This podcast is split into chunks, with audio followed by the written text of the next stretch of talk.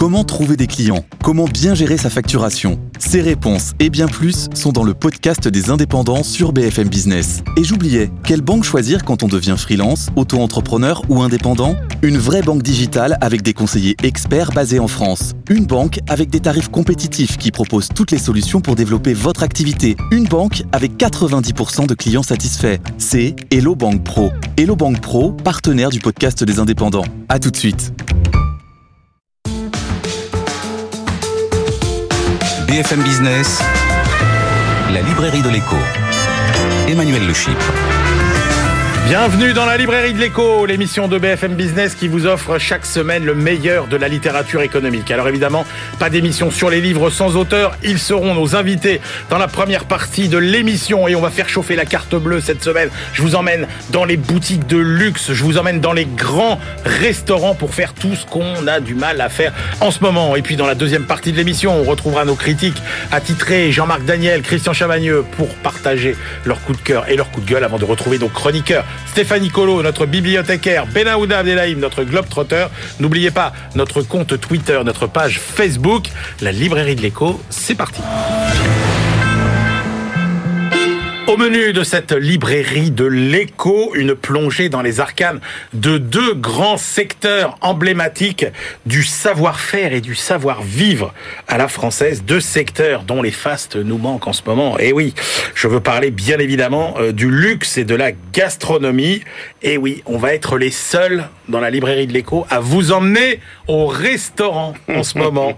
Et croyez-moi, ça n'est pas rien. Alors celle avec qui nous allons d'abord faire le tour des boutiques et vous verrez que le luxe, c'est bien plus que les boutiques. Je caricature un peu. C'est Laurence Picot. Bonjour Laurence. Bonjour Emmanuel. Laurence, vous êtes journaliste, experte du luxe. Vous avez enseigné en master de gestion des industries du luxe à l'université de Paris-Est et vous publiez Les secrets du luxe. C'est chez Arte Édition et c'est ce qu'on appelle un beau livre. En plus, hein, vous savez, ces grands livres avec des pages très épaisses et très richement illustrées. Et puis, euh, celui qui va nous faire rentrer dans les cuisines des euh, plus grands restos euh, du monde, eh bien, c'est Sébastien Ripari. Bonjour Sébastien. Bonjour. Sébastien, vous êtes consultant, fondateur du Bureau d'études gastronomiques et vous publiez L'ami des chefs aux éditions Harper Collins. On commence avec le luxe.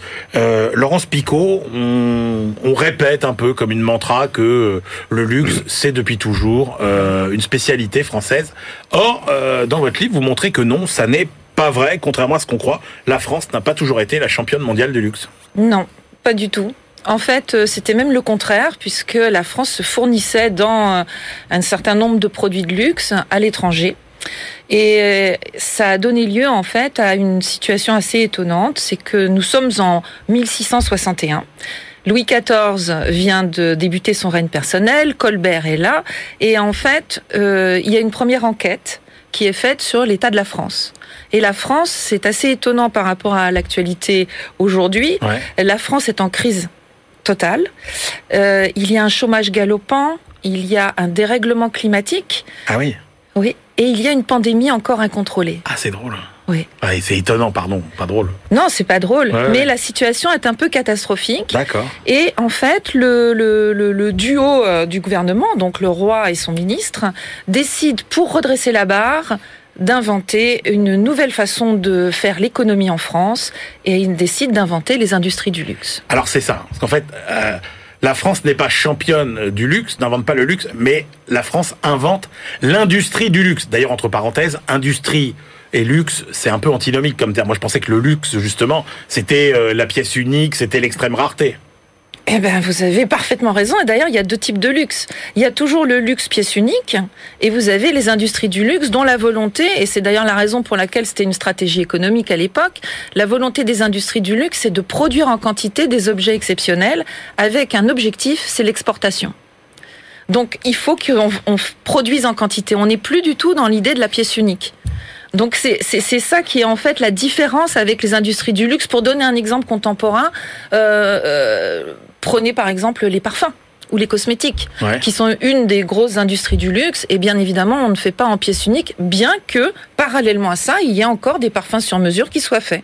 Donc il y a une partie du luxe et une partie industrie du luxe. Attention, l'industrie du luxe, c'est pas seulement euh, de la couture, c'est pas seulement des vêtements, c'est pas seulement des parfums, c'est euh, de la recherche et développement, c'est de la technologie, c'est des matières premières. Oui, et euh, en fait, le luxe, euh, alors juste pour vous remettre un petit peu, le luxe, quand il a été euh, inventé, en tout cas les industries du luxe qui ont été développées en France, le mot luxe n'était pas utilisé en France. La première fois qu'il a été utilisé, ça a été dans une pièce de Molière, en 1661, justement. Parce qu'en fait, on utilisait un autre mot pour luxe, qui était superfluité. Et d'ailleurs, en Ah, anglais, mot, ça. hein. en anglais également, c'était superfluity. Ah ouais. Mais par contre, le luxe exis- existait, le mot existait en Italie et en Espagne. Ça, ça dénote quand même euh, justement la- la- la- le statut de la France à ce moment-là. Mais pour euh, reprendre votre question, qui était donc euh, de me dire qu'est-ce que c'est que le luxe de cette époque-là, Ouais. en fait, la première chose qui est intéressante, et qui peut nous parler à nous, en dehors du fait qu'on a cherché à créer ces industries et à mettre tout, tout ce qui est en place, euh, possiblement en place pour que ça réussisse, c'est la décision de, de Colbert de contrôler la qualité des, des produits. Et alors vous dites, avec Colbert, la France devient une start-up du luxe. Oui, parce qu'en fait, on, c'est-à-dire Colbert décide de créer des manufactures. En fait, comme on a un problème de dérèglement climatique, jusqu'à présent, la France, l'économie, c'était l'agriculture. Et on n'avait aucune industrie, aucun, aucun autre secteur économique qui puisse pallier les problèmes des récoltes qui étaient en fait ou brûlées euh, par des étés caniculaires ou euh, gelées parce que euh, on pouvait pas les, les, préserver. Et donc, en fait, on n'a pas d'industrie au sens on ne peut pas continuer à faire travailler les gens. C'est pour ça que les gens sont au chômage. Et donc, euh, lorsqu'il commence, comment faire pour, quel est le luxe qu'il veut faire Il veut des produits exceptionnels en quantité. Et pour dire qu'ils sont exceptionnels, il va falloir contrôler la qualité. Ça, c'est très colbertien comme, euh, comme façon. Ouais. Et donc, il veut contrôler la qualité et il va mettre en place un, tout un système qui va faire que tout, tout ce qui va être, en particulier le premier secteur du luxe qui est le textile, il va leur mettre des plombs. Et ces plombs vont être déposés dans ce qu'on appelle le bureau des marques. Qui va donner le nom aujourd'hui des marques. C'est-à-dire que les Ah tissus oui. étaient marqués. D'accord. Et Ah ouais. on- ça veut dire que l'État avait contrôlé la taille, la longueur, la largeur, le nombre de fils, la teinture. Et en fait, euh, c- un synonyme de, de luxe à l'époque, c'était la qualité. D'accord. Donc Mais alors, on n'a pas le savoir-faire, donc on espionne. alors, donc on va, on va voir comment on fait des miroirs en Italie, on essaye de copier la laque de Chine. alors non, ça va être pire que ça. C'est qu'en fait, on va on va carrément étatiser l'espionnage. C'est-à-dire que c'est carrément dans les ministères qu'on va mettre en place les opérations d'espionnage. Ah ouais. La première industrie du luxe française historiquement, euh, en tout cas créée par Colbert, ça va être euh, la manufacture des glaces qui deviendra Saint-Gobain. En fait, les miroirs étaient les objets les plus chers qu'on pouvait se- se procurer. C'est-à-dire que pour avoir un miroir, un, un grand miroir qui fasse euh, à peu près euh, cette taille-là, vous voyez, mais en fait, ça coûtait le prix d'une euh, d'une d'une maison noble avec des terres autour. Donc, ce qu'on va faire, c'est qu'on va euh, envoyer des émissaires, l'évêque de Bonzy, qu'on va envoyer pour aller exfiltrer des verriers de Murano, qui eux-mêmes sont enfermés à l'intérieur de, de l'île de Murano, Ouais. parce que Murano a, euh, a ce savoir-faire qu'il a ouais. justement protégé. Et on va, on va pour tout- tous les secteurs, on va aller exfiltrer, donc séduire des gens de l'étranger, les amener en France pour qu'ils puissent apprendre au français. Et ensuite, la première chose, c'est de copier. La deuxième chose, c'est d'innover. Une fois qu'on a copié, on cherche à innover. C'est là qu'intervient la recherche et développement. Alors, jusqu'au 19e siècle, en fait, euh, on garde l'héritage de, de ces grandes manufactures et les grandes marques de luxe, c'est le lieu de ces grandes manufactures. Donc c'est c'est Baccarat, c'est euh, Saint-Gobain, euh, c'est euh, par exemple Sèvres. Voilà. Et c'est au 19e siècle Qu'on change complètement. qu'on change complètement parce que le 19e, c'est le siècle des grands entrepreneurs du luxe. Oui. Et d'une part pour ça, et puis surtout parce qu'il y a eu la Révolution française et qu'on n'a plus le bureau des marques. Donc on n'a plus de contrôle de qualité. Ah oui. Ça, ça, ça fait partie des choses qui sont parties avec la Révolution française. Je suis pas sûre que c'était une bonne idée. Mais de fait, à partir du moment où on a plus ce contrôle-là, ce qui se passe, c'est que ce sont les gens qui, en fait, comme ils appellent leurs entreprises de leur nom, c'est une question d'honneur. C'est ça. C'est-à-dire qu'on arrive à, nous garantissons sur l'honneur que ce produit est de la qualité avancée. Parce qu'il fallait bien remplacer les marques, donc les plombs qui étaient apposés sur les produits, par quelque chose d'autre qui puisse être fiable. Donc on va se passer de Baccarat à Breguet, pour Abraham Breguet, euh, pour les montres. On va passer de, de Sèvres à euh, Christophe. Christophe. Et on va passer évidemment dans l'automobile. Alors là, euh, on va avoir euh, Peugeot, Renault à la fin du siècle qui vont euh, mettre leur nom de famille. Donc on, on est vraiment dans une, dans, en fait, dans l'ère que, que Colbert appelait de tous ses voeux, l'ère où enfin les gens souhaitent investir dans les entreprises. Ouais. Ce qui n'arrivait malheureusement pas à son siècle, ni même au 18e. Alors, qui sont euh, les grandes personnalités de, de l'histoire du luxe? Bah, je vais dire en premier forcément Colbert, Ouais. puisqu'il a mis en place l'intégralité des infrastructures hein, qui, qui ont été nécessaires hein, jusqu'à euh, garantir la sécurité dans les villes, parce que sinon on pouvait pas faire de commerce si on avait peur d'aller acheter Oui, les choses. Donc les premiers éclairages vont arriver en même temps. Pour, pour, euh, pour, pour pouvoir sécuriser la population qu'on souhaite attirer. Et euh, alors ça, c'est le premier personnage. Le deuxième, bon, ah, j'en ai vraiment beaucoup. Parce Bon, qu'ils moi, j'en ai tous- noté quelques-uns, je vais vous Allez, faciliter la tâche, qui m'ont- beaucoup plu. Il y a Pompon Newton qui m'a beaucoup plu. Bon, alors Madame Pompon Newton, c'est une fantastique femme. En fait, elle s'appelle Émilie Émilie du Châtelet. C'est euh, la maîtresse de Voltaire, qui euh, qui euh, qui en fait a deux deux caractéristiques. Madame Pompon Newton, c'est évidemment un surnom donné par Voltaire. C'est pompon parce qu'à l'époque c'était des pierreries les pompons. Hein. C'était pas c'était pas des pompons. Ah ouais. euh, voilà, c'était des pierreries. Et en fait, elle se couvrait de pierreries parce que de diamants, on va dire, parce qu'en fait, elle se trouvait pas très jolie et donc elle voulait disparaître sous le sous le scintillement de, de tout, tout ce dont elle était vêtue. Et puis surtout, c'est elle qui a euh, traduit et corrigé Newton. Mais pourquoi je l'ai intégrée à l'intérieur du livre Les secrets du luxe? Parce que c'est la première et la seule femme d'ailleurs à avoir écrit sur le luxe.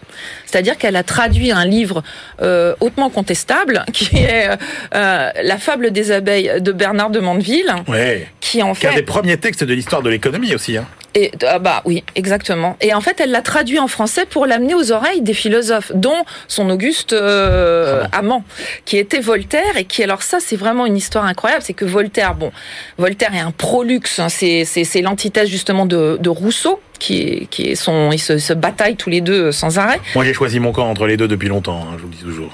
Bah, écoutez, ça se Ouais, discute parce que d'un- côté, vous aviez Rousseau qui se disait pourquoi avoir du superflu quand les gens n'ont pas le nécessaire, ce qui est complètement incompréhensible. Mais par contre, du côté de Voltaire, c'était le luxe dans l'optique de toujours progresser, la Ah oui. recherche et développement. Le luxe est l'aboutissement de, de, de, de justement l'innovation et donc va améliorer les conditions de, de vie euh, des gens. Et donc, il est pro-luxe. Ouais, Il y a la vision morale et puis la vision économique. oui, mais jusqu'à, bah, c'est-à-dire Ouais, que la vision morale, c'est marrant parce que sous, sous, sous Voltaire, enfin, c'est toujours drôle quand il écrit et il dit, mais si on veut être euh, anti-luxe, bah, autant revenir à l'état d'orang-outan. Ben. Voilà. Mais c'est Donc, les, débats qu'on- euh, c'est les débats qu'on a aujourd'hui aussi. alors, ce qui est hein. intéressant et que peut-être vous, vous avez forcément noté, c'est qu'en fait, Voltaire qui défend- défendait tant le luxe, et en fait, euh, on- personne ne le sait, mais était lui-même propriétaire de deux industries du luxe majeures qu'il a créées de toutes pièces dans le village où il est allé se réfugier. À Gex, dans le pays de Gex, à côté de la Suisse. Je montre mon voisin parce qu'il est justement suisse. Et alors, Voilà. il y a y plein d'autres personnalités à découvrir. hein. Il y a Marie-Jeanne Bertin, qui est la première styliste euh, aussi. Moi, je voulais quand même vous poser une question sur l'avenir, même si je sais que c'est un livre d'histoire. Euh, est-ce que la France va rester la championne euh, des industries du luxe, ou est-ce qu'il y a quand même du souci à se faire? On sait par exemple que, bah, enfin, je veux dire, euh, il y a deux grandes personnalités, Bernard Arnault Mm. euh, et puis euh, la famille Pinault, qui détiennent quand même l'industrie du luxe. C'est quand même encore très familial, vous voyez, comme industrie. Est-ce que la France a du souci à se faire en matière de, euh, compétitivité dans le luxe? Bah, je pense que il y a peut-être un petit retour hein, sur les sources de, de, de ce que devrait être le luxe qui serait intéressant à faire. Et en l'occurrence, aujourd'hui, on pense luxe, on pense mode et parfum. Mmh. C'est vraiment euh, commun. Alors que quand on voit, euh, et, et on le voit dans d'autres secteurs, euh, en fait, le luxe, c'est dans tous les domaines de la consommation. Ouais. Bah, donc, euh, je pense que il- on n'a absolument aucun souci à se faire parce qu'on a la recherche et développement. Par contre, dans ce qui est du secteur de la mode, je pense qu'il faut revenir un petit peu aux, aux- aux fondamentaux, c'est-à-dire réellement innover. C'est-à-dire innover intrinsèquement sur le produit pour qu'il soit amélioré et non pas juste l'habiller d'un cosmétique design. Par contre, on a un secteur dans lequel on est quand même formidablement en avance, c'est les cosmétiques et le parfum, qui est l'un- l'un des probablement d'un meilleur euh, secteur des industries du luxe. Allez, on part au restaurant. Oui.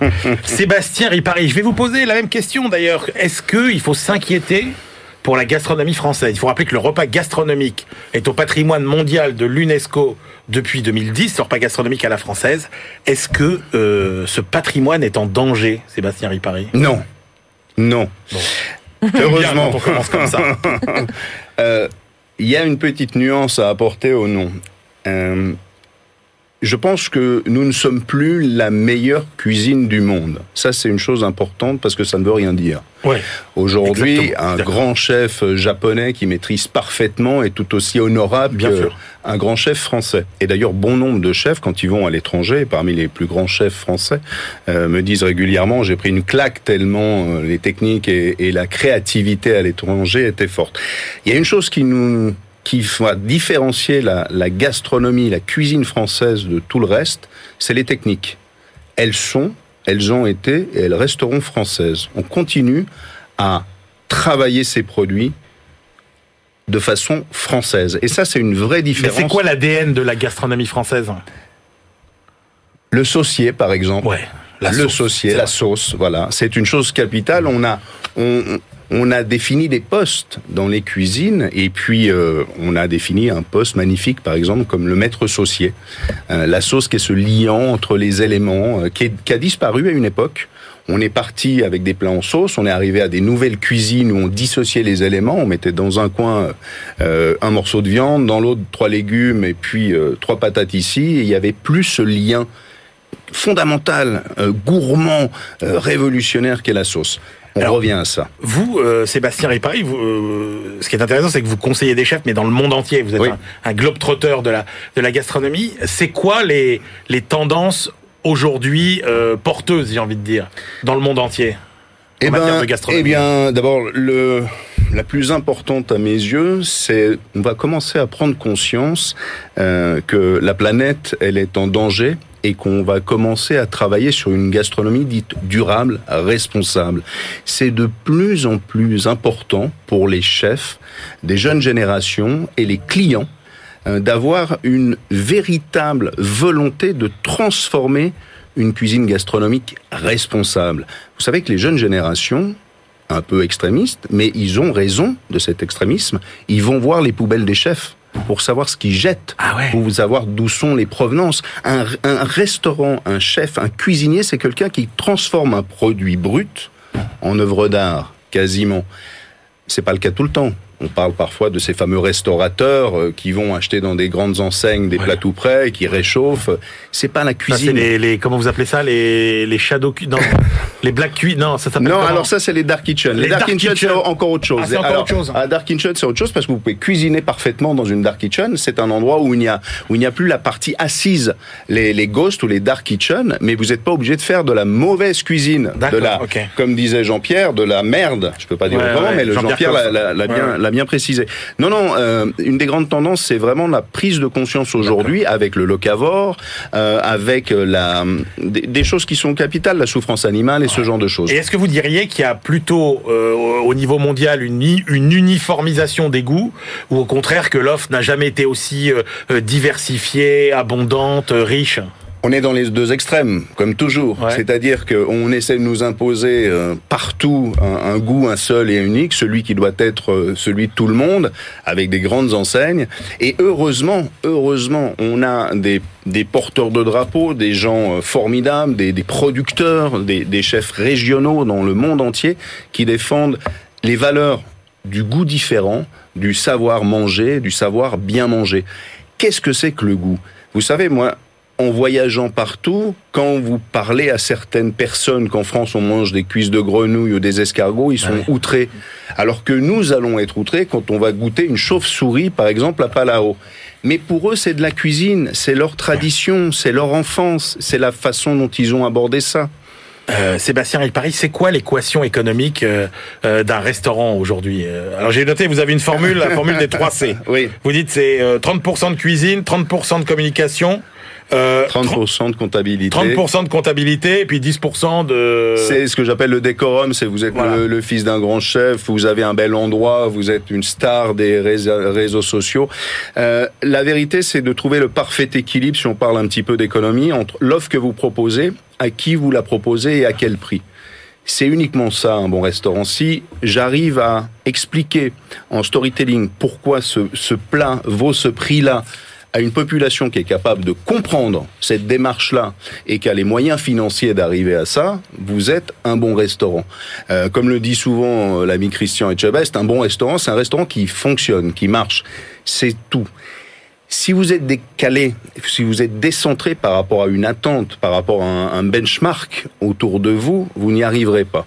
Et en plus, aujourd'hui, il faut imaginer que c'était moins le cas à l'époque, la prise de parole en médias, sur les réseaux sociaux, la communication est importante. Parfois, Ouais. il y a des chefs qui sont un peu moins bons, mais qui ont une meilleure communication, qui vont plus vendre Ouais. que de très bons chefs. Alors justement, qu'est-ce qui est important aujourd'hui? C'est-à-dire, est-ce que c'est d'être bien noté dans les guides? Est-ce que c'est euh, d'avoir des super commentaires sur TripAdvisor? Est-ce que c'est d'être euh, un chef médiatique qui apparaît dans les émissions euh, consacrées à la cuisine, à la télé?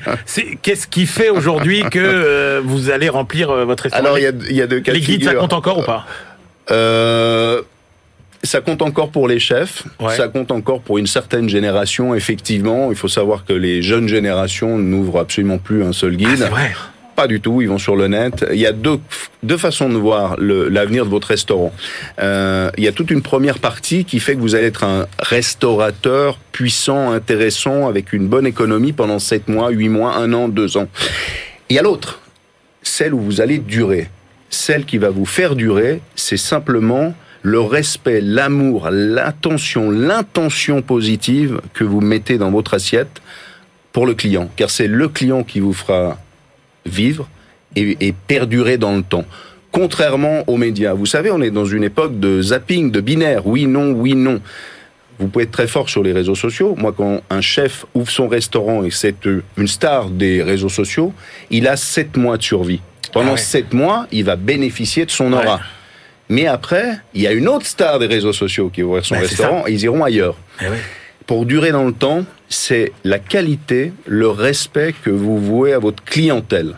C'est uniquement ça. Quand les chefs me racontent parfois des histoires absolument incroyables aux quatre coins du monde sur ce qu'ils vont me faire déguster, leur cuisine, leur identité culinaire, leur parcours, il n'y a qu'une chose qui fera la différence au final de tout ce qu'ils m'ont expliqué, qui me racontent la messe ou autre chose, c'est qu'est-ce qu'il y aura au final dans l'assiette. Ouais. Et c'est là-dessus qu'on va juger. Et, et, et, et à quel prix Et à quel prix que, Vous qui êtes conseiller, euh, Sébastien Ripari, qu'est-ce que vous dites euh, à tous les restaurateurs qui euh, qui sont dans la difficulté aujourd'hui à cause des fermetures Qu'est-ce que vous dites à ceux qui ne se relèveront pas Qu'est-ce que vous dites à ceux qui vont faire faillite et qui vont peut-être avoir envie de repartir d'une d'une page blanche?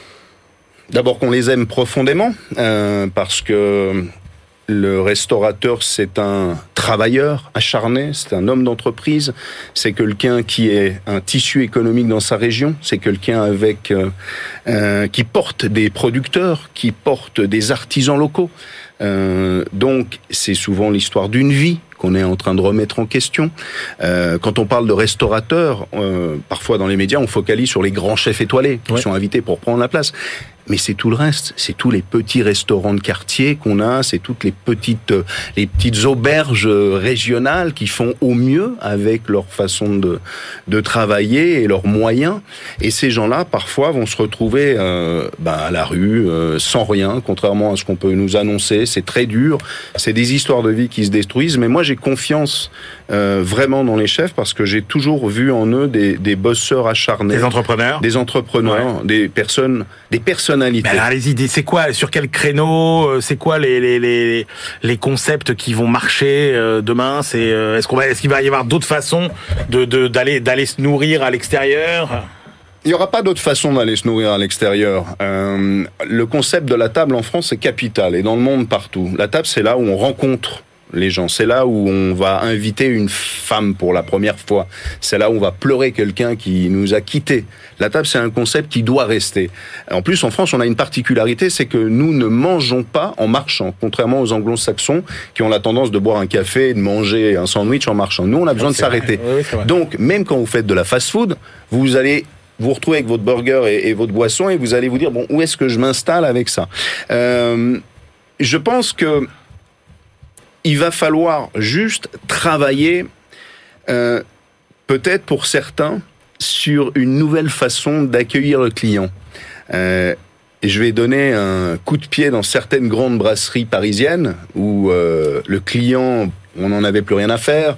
On vous jetait un café un peu euh, négligemment euh, Ah, avec un presque l'impression de déranger parfois. Oui, absolument. Excusez-moi de vouloir vous donner mon argent. Euh, J'espère que ces gens-là vont comprendre que le client, il est important et sans client, il n'y a pas de business. Pour le reste, euh, on va pas changer tellement les choses. La seule petite modification qu'on va avoir, je pense, c'est sur la perception aujourd'hui du client de l'expérience en restaurant. Euh, on va devoir prendre en compte la livraison, qui est une chose qui n'est pas de ma génération. Et ça, tous les chefs vous disent qu'ils vont continuer après le, Ouais. le, le, le confi- le Bien sûr, confinement, hein. bien sûr. Mais c'est une chose, c'est une autre cuisine, c'est une autre adaptabilité de la cuisine, c'est autre chose. Mais il y a quelques années, j'ai une grande marque, un, un- un grand, euh, un, un grand précurseur de la livraison m'avait demandé de travailler avec eux et, et- et j'avais appelé des chefs étoilés. Et pour la première fois dans le monde, on avait travaillé il y a quatre ans de ça euh, avec le bureau d'études gastronomiques et cette grande marque des, de la livraison de chefs étoilés. Ouais. C'était très compliqué. Les chefs étaient ben d'abord voilà. pas contents. Et au final, euh, c'était pas si inintéressant que ça. Mais on n'arrête pas de vous le dire hein, dans la librairie de l'écho, cette crise quelque part, c'est un mal pour un bien, parce que c'est un accélérateur de tendance qui se serait peut-être finalement euh, produit. Merci beaucoup à tous les deux. Merci beaucoup Laurence Picot de nous avoir fait euh, pénétrer dans les arcades du luxe. Et je vous le dis, puisqu'à Noël, vous n'allez peut-être pas voyager, vous aurez moins de budget. Alors augmentez votre budget cadeau pour acheter des produits de luxe et puis mettez un peu d'argent de côté pour quand ils auront rouvert. Allez Ah oui. aussi dans les restaurants. Donc euh, je rappelle vos deux livres. Laurence Picot, Les secrets du luxe, c'est publié par Arte Éditions. Sébastien Ripari, l'ami des chefs aux éditions Harper Collins. Allez, on se retrouve tout de suite pour la deuxième partie de l'émission. Merci beaucoup.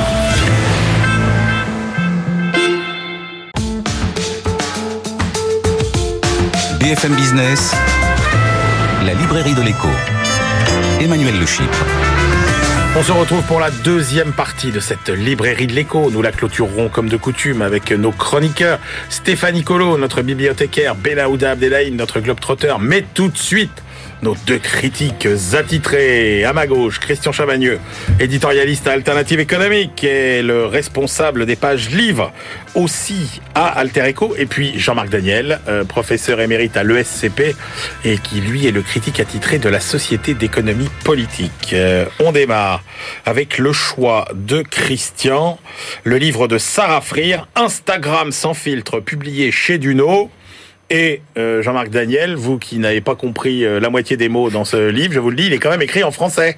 Absolument, Ah, oui, oui, voilà. oui, oui, j'ai mis un certain temps avant de m'en apercevoir.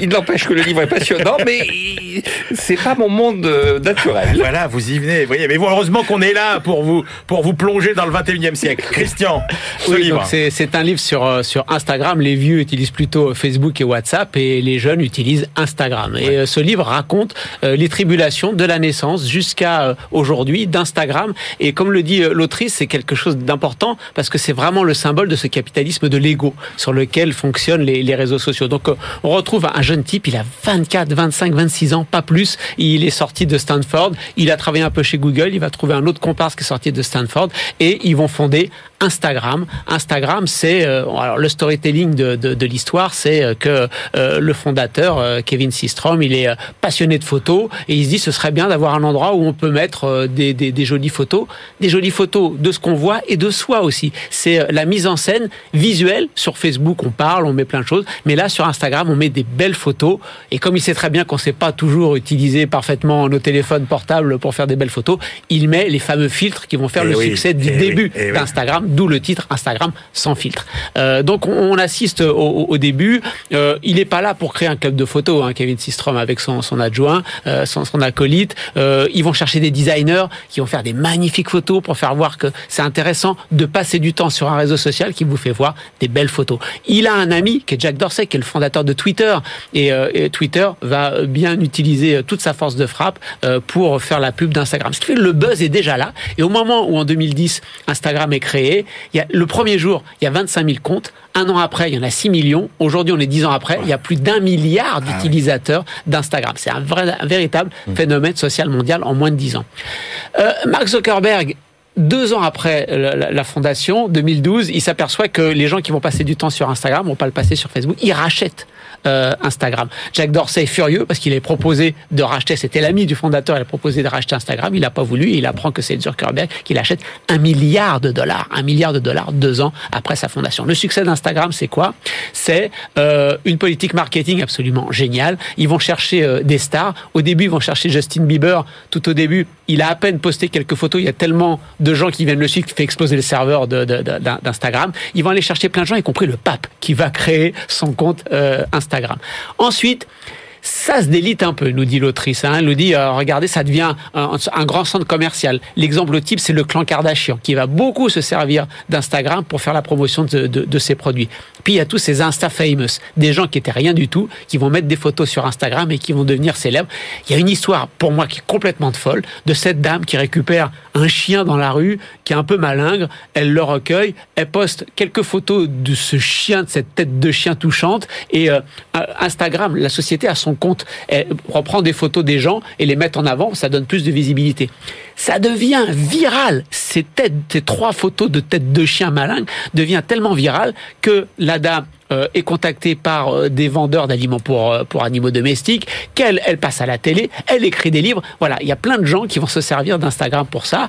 On arrive à la fin, Mark Zuckerberg, il s'aperçoit que le succès est fait. Donc euh, il remet la main complètement sur Instagram. D'ailleurs, les deux fondateurs sont tellement écœurés qu'ils vont partir. Il remet la main et il importe toute la culture Facebook dans Instagram. Donc on a foyer euh, euh, de, de, de mésinformation russe, vente d'opioïdes. euh, on a tout, tout, tout ce qui fait le côté négatif de Facebook rentre dans Instagram. L'auteur conclut en disant Instagram aujourd'hui, c'est un appartement de haut standing, superbement décoré, mais dès que vous soulevez quelque chose, c'est plein de bêtes nuisibles et il y a des fuites dans la tuyauterie. Jean-Marc Daniel. Oui, c'est un livre que j'ai trouvé à la fois passionnant parce que j'ai appris énormément de choses. hein. C'est un- monde dont j'ignorais Eh ben voilà. euh, les, les codes, le mode de fonctionnement, un tout petit monde. Parce que euh, Christian l'a rappelé, c'est-à-dire que euh, tous ces gens arrivent de Stanford, ils se sont croisés à Stanford. Le, le fondateur, donc euh, Kevin Systrom, il a fait son stage euh, dans une entreprise où il y a le fondateur de Twitter qui va devenir par la suite. le- Tous ces gens sont alors avec une description. euh, ils sont tous très jeunes. À un moment donné, la première fois que Mark Zuckerberg rencontre Kevin Systrom, Kevin Systrom ne peut pas prendre d'alcool parce qu'il n'a pas l'âge requis pour consommer de l'alcool en Californie. Et, ils sont déjà en train de préparer la création d'une entreprise. Une entreprise qui a désormais 10 ans. hein. Elle est née en, octobre 2000, euh, 2010 et, elle est là maintenant effectivement avec un milliard de, de, euh, followers, de clients et avec 800 personnes. C'est-à-dire Mais c'est ça. c'est- un nombre d'emplois ridicule. C'est-à-dire c'est une efficacité absolument incroyable. C'est là la problématique du ruissellement, c'est qu'en fait aujourd'hui on a des sociétés qui ont très peu de gens Oui. qui fabriquent pour la terre entière Ok. et donc à quelques-uns concentrent des revenus euh, de niveau mondial quoi. Et donc on apprend beaucoup de choses. Alors si je devais faire une remarque critique sur le livre, euh, c'est un peu tous ces livres, on en a vu beaucoup hein, dans la librairie de l'Écho. On a eu des portraits de Mark Zuckerberg, de Jack Ma. On a eu l'histoire aussi de Elizabeth Holmes. On a vu beaucoup de ces gens-là dé- dé- défiler autour de, de, de ce plateau. Euh, ce livre, il est, on se perd beaucoup dans les détails. Il y a, il y a quand même, alors de temps en temps, il y a des anecdotes très drôles. La, la, la, le moment où il finalise en 2012 euh, l'achat de Instagram, ça se passe dans la maison de Mark Zuckerberg et il leur sert une viande qui a été chassée, dont on ne sait pas très bien si c'est du chevreuil ou du sanglier. Le seul qui apprécie la viande, c'est le chien. Il se précipite sur tout le monde qui mord et tout ça. Bon. Donc il y a des petites anecdotes comme ça qui sont assez drôles. Il y a une forme de respiration qui est organisée dans le livre comme dans tous ces livres-là, mais il y a des moments où on finit par plus très bien comprendre qui est qui. Donc il faut, il ça aurait mérité d'être un peu élagué. Une dernière remarque, c'est une traduction. Et moi qui suis toujours très sévère pour les traductions, cette fois-ci, je n'ai rien à dire contre cette C'est normal, vous n'avez pas compris la moitié des mots. Oui, c'est vrai. Allez, votre choix Jean-Marc Daniel. Euh, alors là pour le coup, un livre écrit en bon français. Ah Oui, absolument. Puissante et fragile, l'entreprise en démocratie de Dominique et Alain Schneiper, c'est chez Odile Jacob. Donc Dominique Schnapper, on la connaît, c'est une sociologue connue. Elle a été membre du Conseil constitutionnel. Elle a longtemps souffert du fait qu'à chaque fois on disait qu'elle était la fille de Raymond Aron, mais elle a quand même une existence propre, intellectuelle. Elle se contente pas d'être la fille de Raymond Aron. En revanche, elle a un fils qui est Alain Schnapper, qui est donc ingénieur, qui a fait l'école des mines. Et, donc le petit-fils de Raymond Aron. Qui est donc le petit-fils de Raymond. Je vois que vous suivez. Ah, voilà, bravo, bravo. Et donc, euh, et donc, ils font une sorte de livre assez court, mais très bien écrit, effectivement, qui est une histoire de, euh, une sorte d'histoire parallèle entre l'évolution de ce qu'est l'entreprise et l'évolution du système politique. Ils disent l'entreprise n'a pas toujours existé, et euh, une des raisons de l'organisation de l'entreprise, c'est sa, son dialogue, une forme de dialogue, sa dialectique avec avec l'État. Donc, le 19e siècle, c'est un État libéral. On a une entreprise familiale, libérale, hiérarchisée comme l'État libéral du 19e siècle. Le 20e siècle, c'est un État social-démocrate avec un État-providence. On a une entreprise où effectivement la composante euh, familiale disparaît, le salariat devient la norme, et puis s'organise effectivement euh, une entreprise qui est euh, qui, essaie de d'éviter les conflits sociaux, une entreprise qui assez souvent est d'ailleurs un monopole public, donc une entreprise qui se met en conformité avec l'État l'État social-démocrate. Et puis depuis les années 80, cet État social-démocrate se défait, donc les privatisations avec la question qu'est-ce qui va arriver maintenant à l'entreprise? Alors, ils ont deux conclusions intéressantes. D'abord, l'entreprise ne disparaîtra pas. Les gens qui considèrent que c'est une structure surannée, une structure oppressante, une structure qu'il faut abattre se trompent. L'entreprise se changera, se modifiera, mais elle ne disparaîtra pas. Et ils disent, elle va donc connaître des modifications de nature euh, technologique. Il va y avoir du télétravail, le salariat, le salariat va se remis, être remis en cause probablement, mais ils disent, en fait, le véritable problème, c'est que va devenir l'État. Et il y a un très beau passage dont je pense que l'auteur est Dominique Schnapper, où il dit, en fait, on est dans une période où on est passé à la, ce qu'elle appelle la démocratie extrême. C'est-à-dire les valeurs de la démocratie qui sont la liberté et l'égalité sont en train d'être dévoyées. La liberté est devenue la licence et l'égalité est devenue l'égalitarisme. Et donc elle dit, est-ce que l'entreprise va être capable de garder la liberté et l'égalité ou est-ce qu'elle va être dévoyée elle-même par le dévoiement des valeurs par le système politique? J'ai trouvé ce livre passionnant. Bon, formidable. Christian Chavagneux. Je suis bizarrement partagé, bizarrement parce que ce livre avait tout pour me plaire. Euh, et les deux auteurs commencent par nous dire l'entreprise c'est pas qu'un acteur économique, c'est un acteur politique. Oui, pour comment est-ce qu'on peut traiter ce, ce, ce, phénomène politique Il faut regarder la politique à l'intérieur de l'entreprise. Les relations entre les gens, c'est pas une somme de contrats individuels. Il y a des rapports de force. Il y a une vie politique à l'intérieur, faut la gérer. À l'extérieur, il y a des relations politiques avec les autres entreprises, les États et un impact sur la société. Tout ça, ça forme la politique de l'entreprise. Oui, c'est un thème vraiment intéressant, les angles intéressants.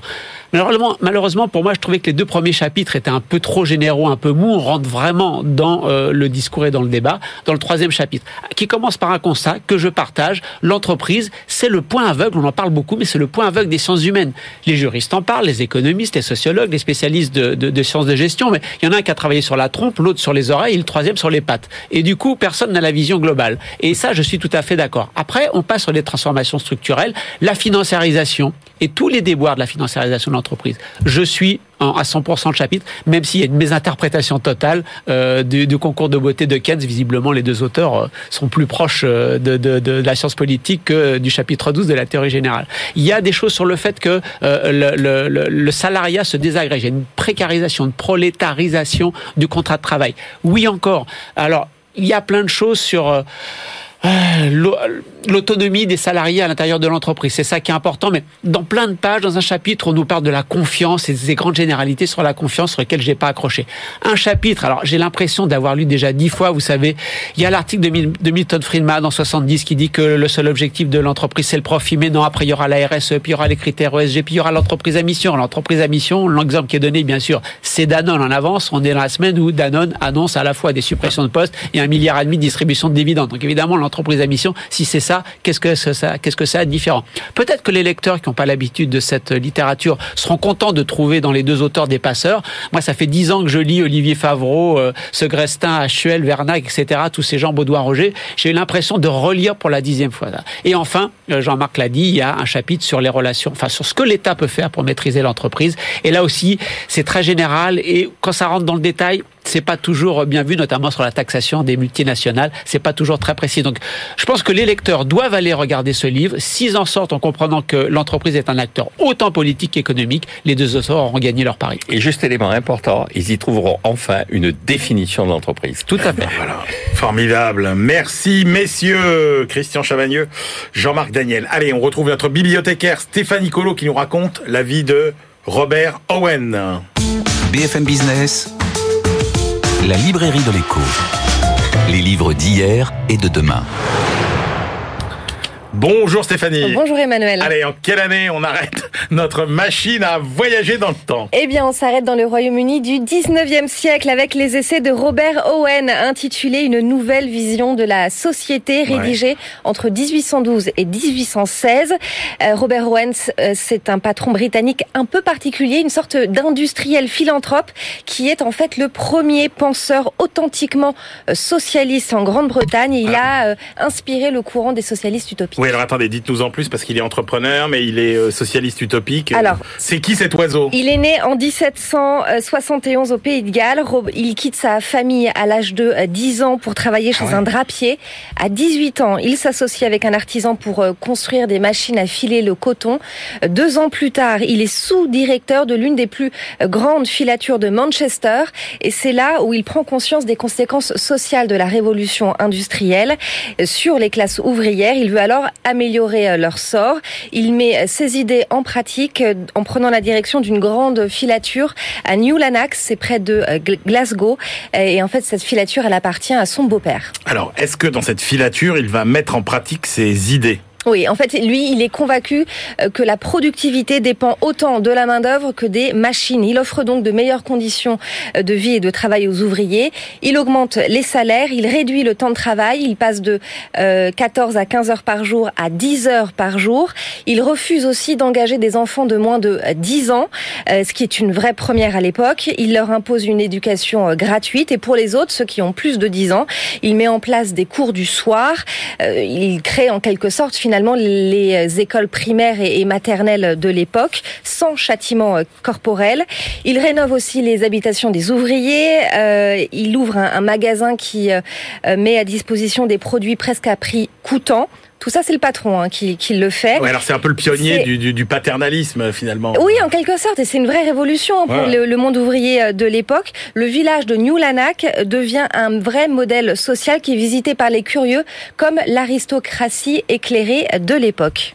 Alors, il va pas s'arrêter là en plus. Il veut aller plus loin, effectivement. Il entame une tournée pour que ce modèle social euh, soit adapté partout où c'est possible. Il veut que son système soit appliqué aussi au niveau national. Il dit, bien que ces malheureux ouvriers fussent satisfaits, je savais pourtant que c'était une existence misérable en comparaison de celle qu'avec les immenses moyens euh, dont disposaient les gouvernements. Il prépare donc une loi en ce sens avec la création de villages de coopération modelés sur New Lanark et un projet Pardon, et un projet de loi sur la régulation euh, du travail des euh, enfants en usine.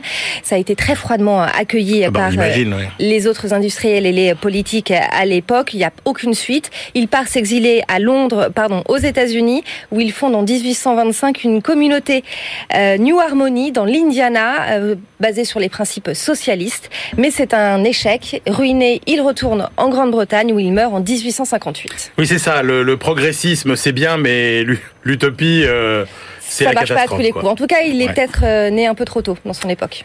Merci beaucoup Stéphanie de nous avoir fait découvrir ce personnage hors norme. Allez, on retrouve maintenant notre globetrotter Ben Aouda Abdelhaim. BFM Business, la librairie de l'écho. Les livres d'ailleurs.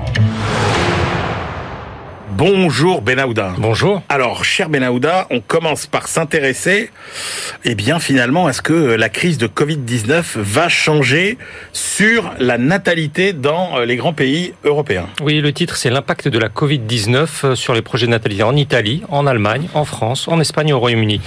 Alors, euh, en début de semaine, le, président de l'ISTAT, l'ISTAT c'est l'Institut italien des statistiques, était auditionné par la commission budgétaire euh, du Parlement à Rome pour préparer euh, la loi de finances. Et voici ce qu'il a dit.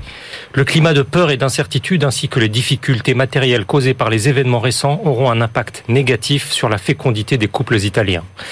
Ce climat pesant, pesant, très pesant sur la natalité, on en a la démonstration ici dans cette étude académique de trois statisticiens de l'Université du Sacré-Cœur de Milan et de l'Université de Florence.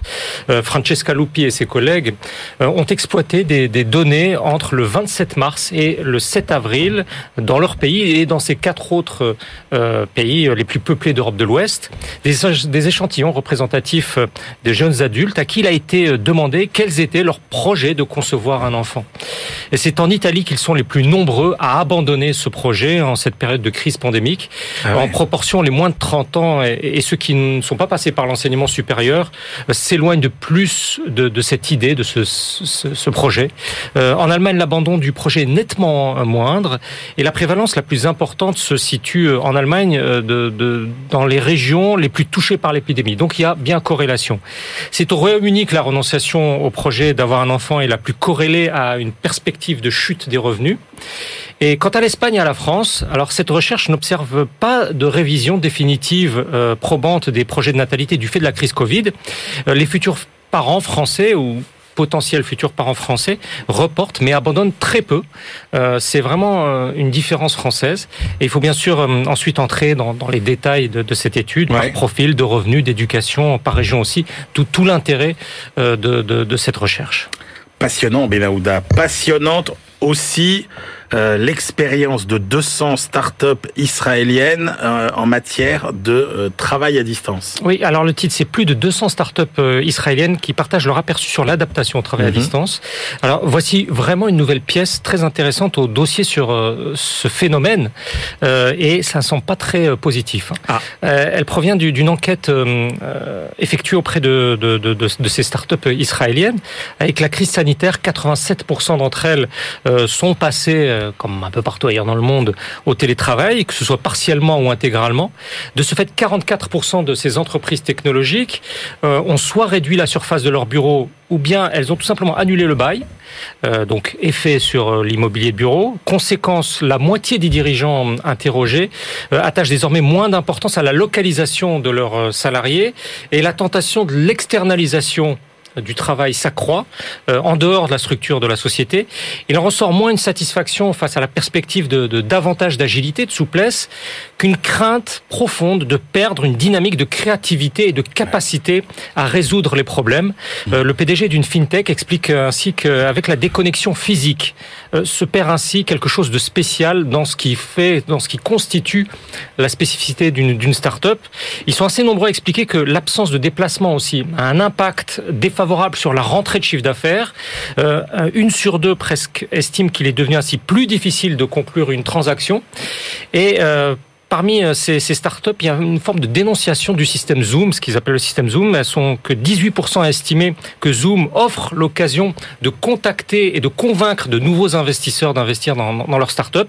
Dans cette nouvelle réalité à distance, peut-on lire, très dur d'innover dans le vide, selon euh, l'un des, des PDG euh, cités.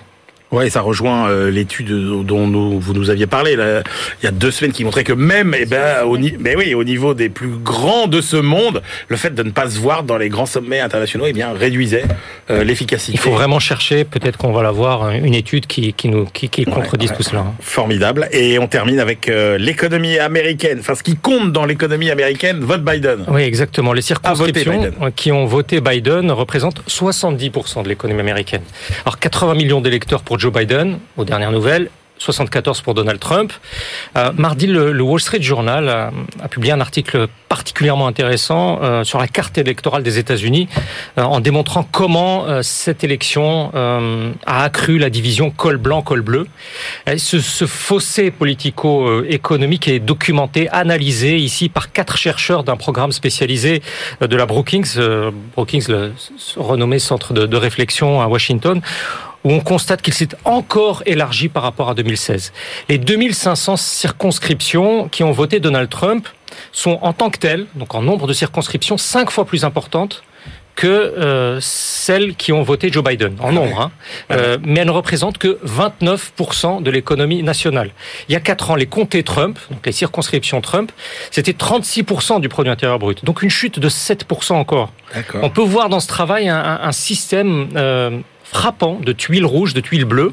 Euh, les tuiles bleues pour les démocrates, les tuiles rouges pour les républicains. Et le candidat démocrate, cette fois, a remporté pratiquement tous les comtés des États-Unis au plus gros PIB. Et, et ça signifie pas que cette géographie euh, économique soit, statique, nous disent ces chercheurs, parce que Joe Biden est, aussi parvenu à, renverser la moitié de la dizaine de circonscriptions euh, à gros PIB euh, qui votaient Donald Trump en 2016, euh, là, en Floride, au Texas, en Arizona. Et pour Marc Mero et, ses collègues, si ce schéma de partition géoéconomique se poursuit, ce sera toujours plus de blocage institutionnel aux États-Unis, toujours un système de gouvernement toujours plus inefficace euh, aussi, euh, à l'échelon fédéral, et là avec des dommages économiques aux États-Unis pour presque tous et presque partout. Je sais pas, il y aura peut-être un jour une réforme constitutionnelle euh, aux États-Unis. Enfin, c'est pas pour pas pour tout de suite, en tout cas. Merci beaucoup, Benahouda Abdelhaim. Allez, c'est l'heure de nos ultimes choix. BFM Business, la librairie de l'écho. Les livres de la dernière minute.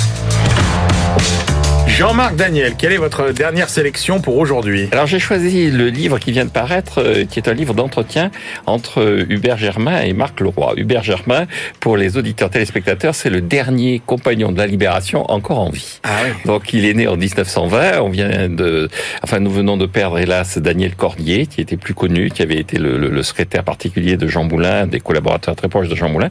Hubert Germain, euh, alors pour ma génération, il a été ministre des PTT. À une époque où on parlait pas d'Instagram, on parlait télé- des, PTT. télégraphe et télécommunications. Communication, c'est ça voilà. Et donc, il était ministre des PTT à l'époque gaulliste, et euh, il était donc il raconte un peu sa vie. Euh, C'est un livre court et c'est à la fois nostalgie et passion. Christian Chavagneux. C'est un livre long, mais il faut lire Daniel Cordier, alias Caracalla. C'est magnifique. Moi, j'ai- choisi euh, plutôt euh, un livre qui s'appelle Les billets en guerre. Ça nous raconte comment la Banque de France, au moment de la Deuxième Guerre mondiale, s'est battue pour conserver euh, les billets. Donc, ils sont transférés à Londres et à Belfast, mais les autorités britanniques vont les redonner clandestinement à la résistance. Ça raconte comment De Gaulle va essayer de re- reprendre la main sur la fabrication de billets à partir de l'Empire colonial. Il veut surtout éviter que les Américains arrivent avec leurs billets de débarquement et n'instaurent une sorte de suprématie monétaire sur la France. Les, les textes vont pas très très loin dans le détail malheureusement. C'est pas un grand livre historique. Par contre, les textes sont là pour illustrer euh, une magnifique iconographie. C'est ça qui fait tout l'intérêt de ce livre. Allez, moi j'ai choisi incroyable mais faux. C'est un livre de Vincent Kivy au seuil, un journaliste. Alors on est en plein, vous savez, dans les théories du complot, les fake news, etc. Et donc euh, Vincent Kivy, eh ben, il nous propose une sorte de best-of de croyances et d'ignorance que rien sauf la conviction, évidemment, ne vient étayer. Alors, ça part de l'assassinat de Kennedy en 63, euh, en 2020, évidemment, le coronavirus, euh, Hitler retrouvé sur une plage euh, bronzant au Brésil, euh, Mars envahi par des esclaves sexuels, euh, Notre-Dame de Paris victime d'une vengeance religieuse, enfin tout, tout, tout, tout ce qui est euh, faux, évidemment. C'est un catalogue d'idées loufoques pour les uns, mais ce qui est intéressant, c'est de voir comment, effectivement, ces idées, eh bien, réussissent à connaître une certaine popularité. Ça s'appelle Incroyable mais faux par Vincent Kivy au seuil. Voilà, c'est la fin de cette librairie de l'écho. On se retrouve la semaine prochaine. Et d'ici là, évidemment, bonne lecture.